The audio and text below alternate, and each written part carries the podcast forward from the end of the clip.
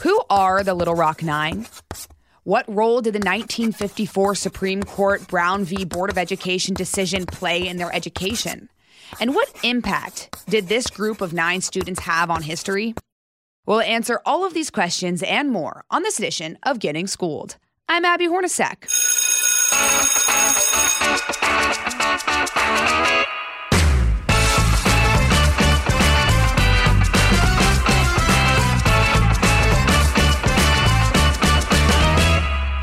In 1954, the Supreme Court passed the historic Brown v. Board of Education decision, which declared all laws permitting segregation in schools be considered unconstitutional. Three years later, in 1957, the NAACP registered nine black students to attend an all white school in Little Rock, Arkansas that upcoming school year. When these nine students arrived on their first day of school, they were met with mobs as they were prevented from entering the school by the Arkansas National Guard. The torment persisted for the remainder of the school year, and the school was shut down the following year as a result. So, how did the community react? What role did the local and state governments play? And when did the federal government decide to step in to mediate this racial upheaval? Well, here to talk me through all of it is George W. Donaghey, Distinguished Professor of History at the University of Arkansas, Dr. John Kirk. John, thank you so much for coming on Getting Schooled. How are you doing? I'm doing great. Thanks. Thank you for having me along. Yeah, absolutely. Um, you know, this is an important conversation. The Little Rock Nine really became a symbol for the fight for the right to attend school despite race. So, can you just start from the beginning? What happened and who are the Little Rock Nine? The Little Rock Nine are the nine students who ended up uh, desegregating Central High School in Little Rock, Arkansas in September 1957. Um, after three years uh, of the, after, uh, in three years after Brown versus Board of Education and the US Supreme Court decision, which uh, desegregated schools. So it took three years to get from the school desegregation ruling in 1954 uh, to the Little Rock school crisis in September of 1957. That's crazy to think about, right? I mean, three years. What went on in those three years? Well, one of the interesting things I think about Little Rock is that it was one of the first cities to set up a plan to desegregate uh, only days after the Brown v. Board of Education decision came down. And ironically, it became one of the flashpoints for resistance to school desegregation. Um, and the early indications were good. Uh, they hired a new superintendent of schools called Virgil Blossom, and he drew up a plan for school desegregation, which initially uh, contained a fair amount of desegregation in the city's schools. Uh, but as time passed and as resistance grew, um, and as the lead up to Brown 2 came in May of 1955, which was the implementation decision for the Brown decision, the school board kind of began to dial back on its plans and started to water down its plans for school desegregation. And that kind of continued up until uh, March 1956, when um, it began to open new schools. I mean, one of the interesting things I think about the desegregation uh, in Little Rock is that uh, in preparing for school desegregation, one of the things that Virgil Blossom did was to build new segregated schools. So at the time uh, in Little Rock, when uh, Brown v. Board of Education came down, there were two main high schools. One was Central High School, which was uh, for white students, and one was Dunbar High School, which was for African American students. And they were not that very far apart in the downtown area uh, around central Little Rock. And uh, when the plan went forward to desegregate schools, one of the things that Blossom did was to embark upon a new school building plan. And one of the new schools he built was called Horace Mann High School, which was over towards the east of the city. And the other one was Hall High School, which was over far west of the city. And those were clearly in areas of African American and white residents, so marked out as black and white schools, with the plan to desegregate Central High, which was in a fairly mixed African American white neighborhood uh, in the central part of the of the uh, town. And uh, when initially Blossom said that they would be colorblind, uh, racially neutral schools, but in 1956, Blossom assigned an all black teaching staff to Horace Mann, mm. which clearly signaled it as a black school in a black neighborhood. And it was at that point that the National Association for the Advancement of Colored People, the state organization, uh, filed a lawsuit against the Rock School District uh, to desegregate schools and to move faster with a school desegregation plan. Wow. And who who were those nine students? Um, why were they chosen to go to Central High School? Right. Well, you know, the interesting thing is that they chose themselves. Um, they uh, weren't chosen by anybody. Uh, a, a, bunch of students stepped forward. In fact, there were almost 200 people who applied in the first place. But uh, Blossom uh, kept devising ways to get that number down. So he started introducing uh, interviews for students, and he would tell students, for example, who were band members, they couldn't play in the band if they were, went to Central High because the newly integrated school wouldn't allow the integration of extracurricular activities, for example. Mm. Uh, he said the same thing to football players. And so he tried to, tried to dissuade as many students as possible uh, from attending. Then he set up IQ tests, mandatory IQ tests for those who applied. So lots of barriers were put in the way. And through that way, they whittled down or around 200 applications to, in the end, around 17. Then some of those dropped out. In the end, it, it came down uh, to the Little Rock Nine who entered Central High School. And they, you know, chose themselves in a sense. They weren't plants or anything. Uh, local segregationists would say that they were imported from the city uh, imported to the city from outside, but that just wasn't true. There were people who lived there, who had families there, who were raised in Little Rock, but they just wanted access to a better education. They felt that the uh, programs that were on at Central High School were ones that weren't offered in the segregated schools that they uh, needed to go to. And uh, that in some instances, the school was just closer to their homes than they would have to travel miles away to go to the new black high school rather than go to a school on their doorstep. Mm-hmm. So, for a variety of reasons, they uh, wanted to go to Central High School. Well, take me through that moment when they showed up to school because, you know, the National Guard was called and then President Eisenhower had to get involved. Will you just take me through that timeline? Yeah, it's quite a complicated timeline. Uh, initially, um, when Central High School was due to desegregate, uh, Governor Orval Faubus uh, called out the National Guard to prevent the desegregation of the schools. And on the first day, nobody went to school at all because the school board told the students to stay at home. Then the next day, uh, Elizabeth Eckford turned up on her own to go to school. Uh, the mentor of the Little Rock Nine was Daisy Bates, who was the state leader of the uh, NAACP. And uh, she mentored the Little Rock Nine. And Elizabeth Eckford didn't have a telephone. So before uh, the schools reduced to desegregate, uh, the plan was that they would all go to Daisy Bates' house. Mm. Elizabeth Eckford didn't get that phone call, and she ended up turning up on September 4th uh, to Central High School on her own. And she found the, a mob had gathered, and National Guard soldiers, which Faubus had called out, blocked her way and prevented her from going uh, into the school. And she was left all alone in the midst of this mob. And uh, she uh, quietly and calmly walked over to the bus station, followed by the mob, and thankfully waited for the bus. The bus turned up and it got her out of there. Um, but um, then uh, there were weeks of sort of backwards and forwards between uh, the White House and uh, Governor Orval Faubus about what was going to happen next. Eventually, uh, what happened is that the, for- the courts forced uh, Faubus to remove the National Guard from Central High School. But when Faubus removed the National Guard from Central High School, he um, left the city and he left it in the hands of the local police, having created this tension in the city, having stirred up this mob feeling in the city. And then uh, at the uh, end of that weekend, uh, on the Monday, when students tried to go to the school, uh, there was a mob waiting for them uh, surrounding Central High School. And uh, what happened is that there were a bunch of African American reporters there uh, to record events at the school, and the mob mistook them for the students. So they charged after them. And while they had their attention, uh, the Little Rock Nine sort of pulled up to a side entrance and walked into the school from there. But as the morning wore on, it was the local police who were left to try and uh, keep order in the city because the National Guard had then been withdrawn.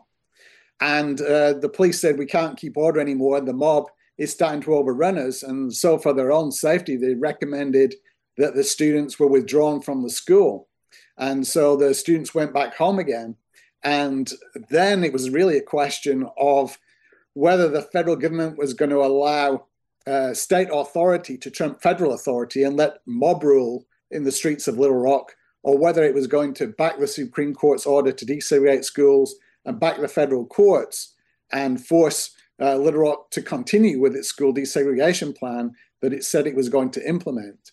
And so ultimately, uh, President Eisenhower decided to federalize the Arkansas National Guard to put it under his control and to send in troops, the 101st Airborne Division, uh, to accompany the Little Rock Nine to school on September 25th.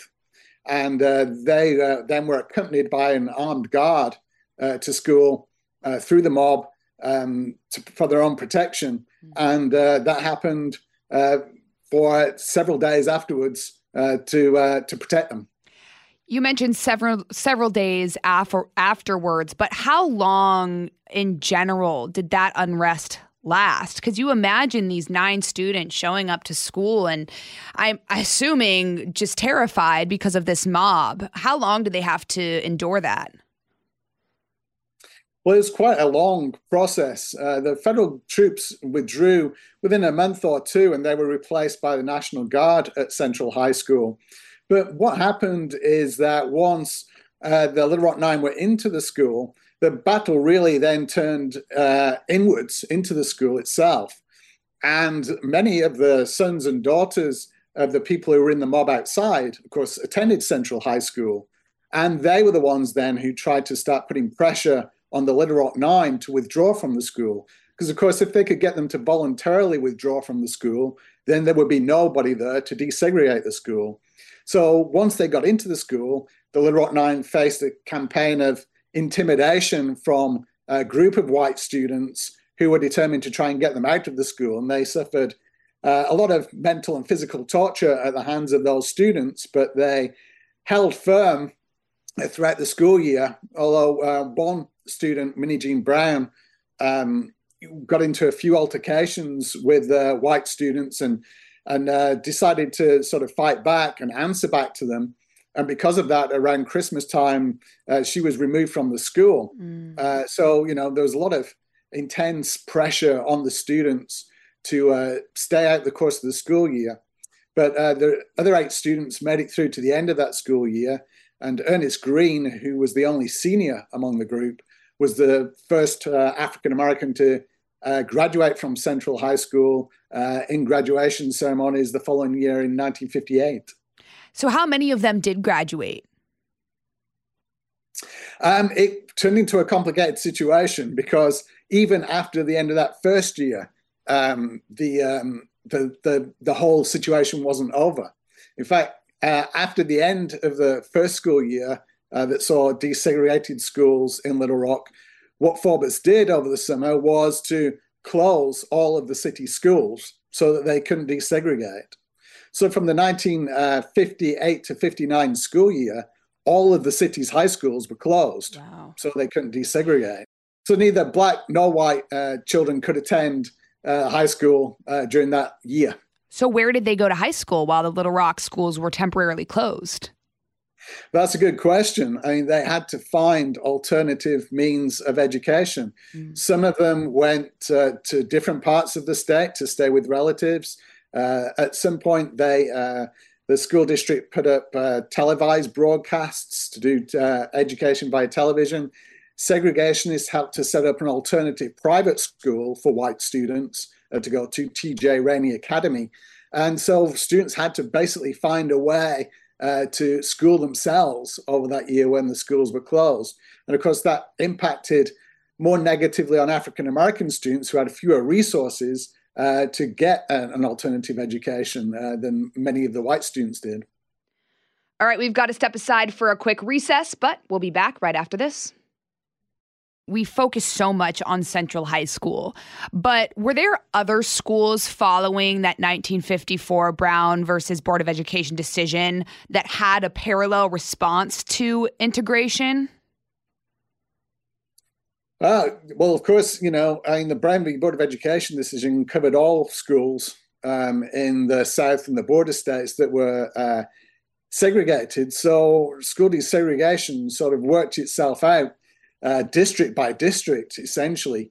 And uh, Little Rock is important because it was really the first major urban school district that had to come to terms with actually enforcing school desegregation, actually putting its plan into practice, which is why the eyes of the country and the world were upon it, because Little Rock was really a bellwether in many ways for what was going to happen going forwards and whether the federal government was going to be serious about backing up the US Supreme Court decision or not. So Little Rock was really the test case for what was going to happen in lots of uh, different districts. But, um, you know, uh, things turned out different ways in different places. You know, Arkansas, uh, in the northwest part of the state, there's a very small black population.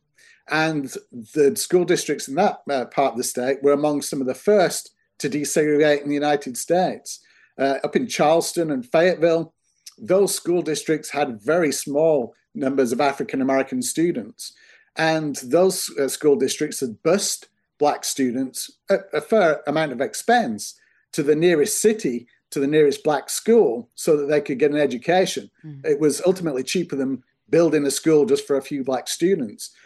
So when Brown versus Board of Educa- Education came down, they were actually kind of quite willing to desegregate because it was cheaper for them to desegregate than it was to bus students or provide uh, personal tutors for black students and build a separate black school for those students. Mm-hmm. So some school districts actually embraced school desegregation, even in Arkansas, in part because it was cheaper for them to do so and it reduced their costs. Right. Obviously, this this entire story is about desegregation, but it's also about so much more. You've studied this a lot. What role do you think the Little Rock Nine played just in the overall civil rights movement? Well, the, the Little Rock Nine uh, and the Little Rock story is kind of curious. On the one hand, it demonstrated that federal government would uh, step up to the plate if necessary to enforce civil rights. And what Eisenhower did in terms of uh, a show of force for the federal government in favor of civil rights set a very strong and important precedent that the federal government was serious in upholding civil rights, that it was going to back down with his Board of Education. But of course, at the same time, it was kind of infeasible for um, for the federal government to send uh, an entire uh, army battalion into every school district across the entire South. Mm-hmm. So that couldn't happen. And in that sense, it was kind of an anomaly. But what it did also show is the importance of creating a conflict and, a, a, and providing a leverage for the federal government and a reason for the federal government to act and to, to do something or to give people a reason to act and do something. I think that was a really important uh, idea that went forward in the civil rights movement. You see it with the sit ins, you see it with the freedom rides, you see it with Martin Luther King's campaigns in Birmingham and Selma. That one of the things that was important to the civil rights movement were finding those creative points of tension, as Martin Luther King referred to them, where they could frame those conflicts and kind of force the hand of federal government uh, to act. So it couldn't be uh, just remain absent and remain in the sidelines, that it was forced to engage and forced to act. And Little Rock Central High is one of the first times that the federal government does overtly act and intervene for civil rights. And it will be the first in many steps by the federal government uh, that were important in terms of showing up to help civil rights demonstrations and to help enforce civil rights in the South.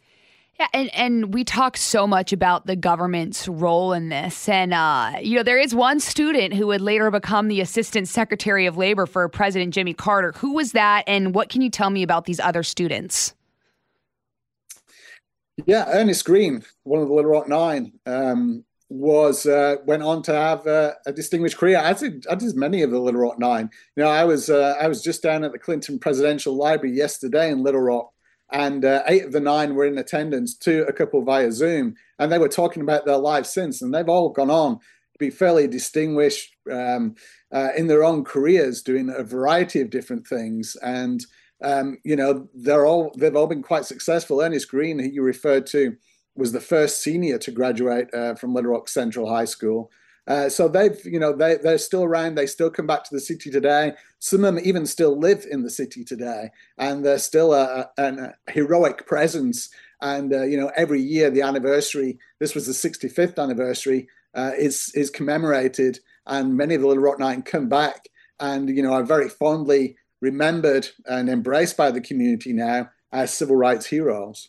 Wow, that is incredible, and um, such such an, a wonderful Zoom call to be a part of too. Just hearing them talk, what were your takeaways about their experiences or where they are now?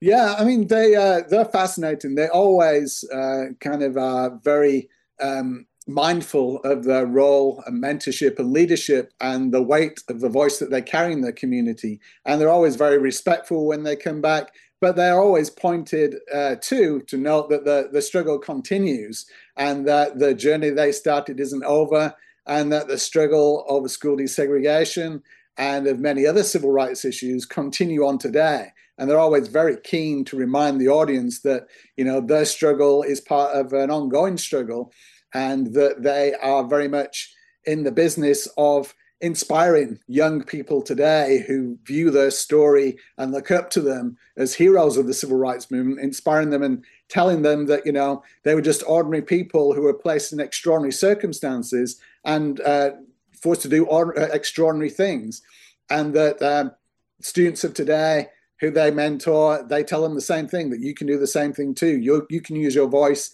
to make a difference. So they're very much about continuing their legacy, working with uh, the school children at Central High and, and other places, and they give talks and they encourage other people to become engaged in the process of civil rights too.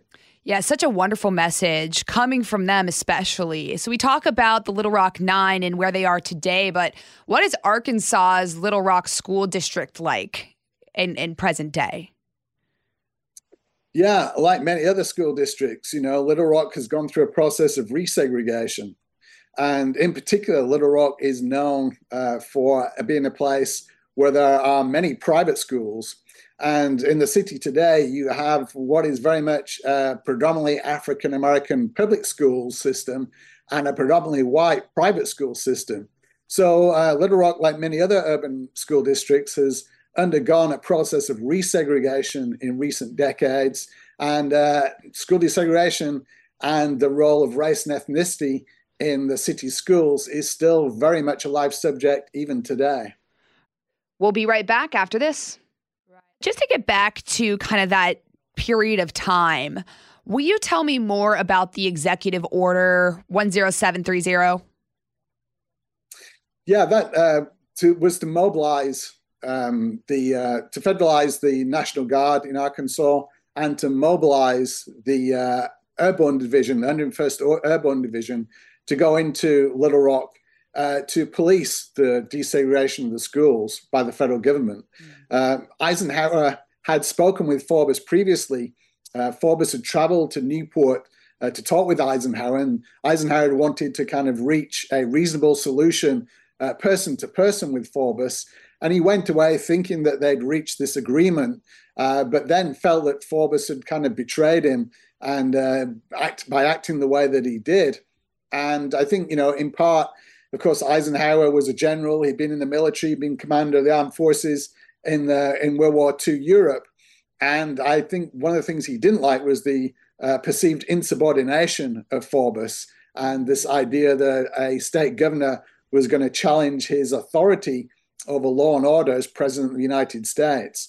And uh, just on the basis of that kind of insubordination, I think Eisenhower was more than happy to put his foot down and say, look, federal government has the authority to do this, uh, and we're going to use the force of the federal government to make sure that you obey the law. Right. And a main way that we were able to kind of consume all of this was because of the media. So what what role did the media play in all of this? Because obviously watching these nine students showing up, knowing what happened, I mean, I'm sure that just that created a, a big movement during that time. I mean, it's the civil rights movement, but this was, you know, a, a focus of a lot of people. Oh, absolutely. And it was really one of the first uh, televised events of the civil rights movement that got global coverage. Uh, you know, I'm from uh, the United Kingdom originally. I did my work there. And so I knew about the Little Rock Central High crisis and I got interested in it from overseas. So this was an international global event that was broadcast all around the world. And all the eyes were upon uh, Little Rock. Uh, so it was, a, it was a crucial kind of media event in that sense and also really important in the context of the Cold War too, because this was a time right at the height of the Cold War, and it was seen as a real sort of propaganda uh, defeat for the United States. That you know, at the same time that um, the Central High crisis was going on in the news. Uh, one of the things that actually uh, ended the school crisis role in the news was the launch of the Russian uh, satellite Sputnik, which was launched in October 1957. And uh, the Soviet Union was keen to juxtapose, you know, uh, the United States and Little Rock kind of being in racial turmoil down below while Sputnik flew above uh, and putting the Soviets ahead in the space race and kind of shining down on Little Rock. And apparently, Radio Moscow used to broadcast where Sputnik was. And Little Rock was one of the places that it would always pick out saying Sputnik is now passing over Little Rock in this kind of juxtaposition of the United States mired in racial turmoil while the Soviet Union was forging ahead in the space race, launching its satellites. So, you know, the images and the kind of meaning of Little Rock reverberated way beyond the city, way beyond the South, way beyond the nation, even internationally, and became an international relations issue as well as just a local struggle over wow. school desegregation. What, what, a fascinating thing to think about that this had this was happening on a global scale to some extent, um, and, and, just learning that you know you grew up in the UK and and you watched this all unfold. What do you think was the biggest interest point for you to be like, you know what, I, I want to look into this further. I want to study this. Well, it was when I started studying it as one of the few major events of the civil rights movement that hadn't really been kind of looked at in as much detail as other events had.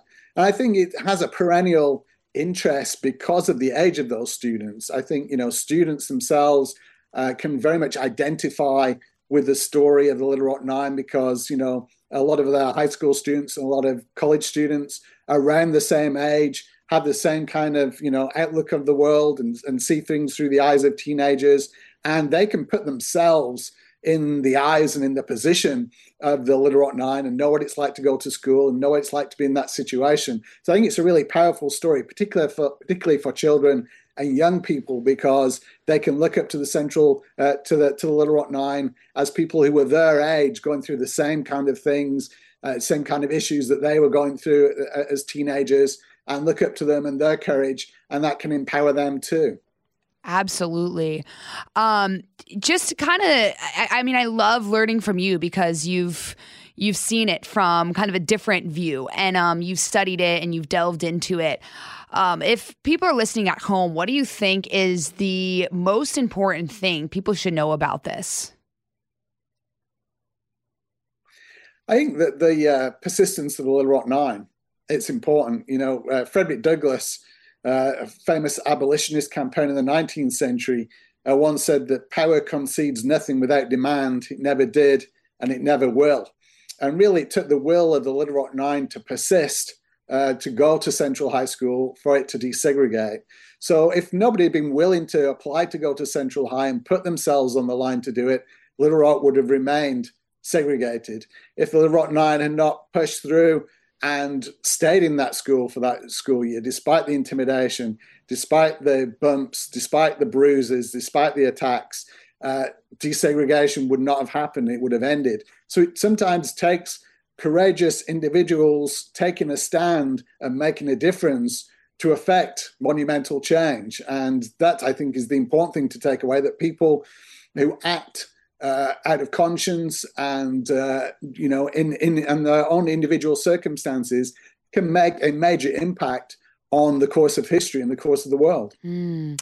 What what um what's a point of inspiration that you think we can draw from this, knowing the bravery that these nine students had, and then everything that they had to undergo to get us to this point that we are in today. We're in a very different world. Well, they endured. And, you know, one of the great things about seeing them yesterday is that you know they're in the late 70s, 80s now, and yet they're still here. Uh, mm. Unfortunately, one of them has, has, since passed away, but eight of the nine are still here. Uh, they're persevering, and they are still firebrands. They're still very much, uh, you know, engaged in the civil rights movement. Uh, they all survived. They all endured. They all went on to live successful lives, and you know, they're still here in their late 70s and 80s. And you know, one of them, uh, Melba Pattillo Beals, joked uh, yesterday that she was looking forward to the 70th anniversary in five years' time. Mm-hmm. So they're uh, they're not looking for they're not looking to give up yet, and they're still fighting the fight, and they're still marching on, even into the 70s as they go into their 80s, and that's uh, pretty inspirational uh, and a literal lifelong commitment to civil rights from uh, school children to you know uh, senior uh, mentors and influencers uh, today. Definitely. And, and they really are someone that we can jo- uh, draw a source of inspiration from their persistence, like you, like you mentioned, and just everything that they had to go through and, and where we are today. I mean, it's, it's really wonderful learning about it and it's awesome having you on, John. Thank you so much for coming. And uh, we'll have to have you on again in the future. That sounds good. My pleasure. Great talking to you.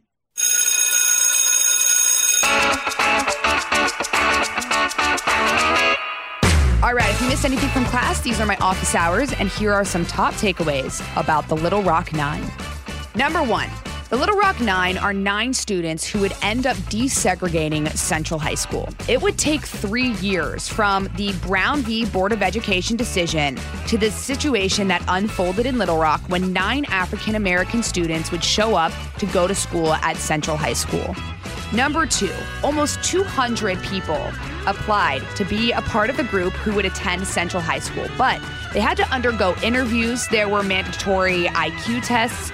They were told there would be no integration in extracurriculars. That would mean the students wouldn't be able to be a part of the band or the football team. So that 200 number would eventually go down to nine.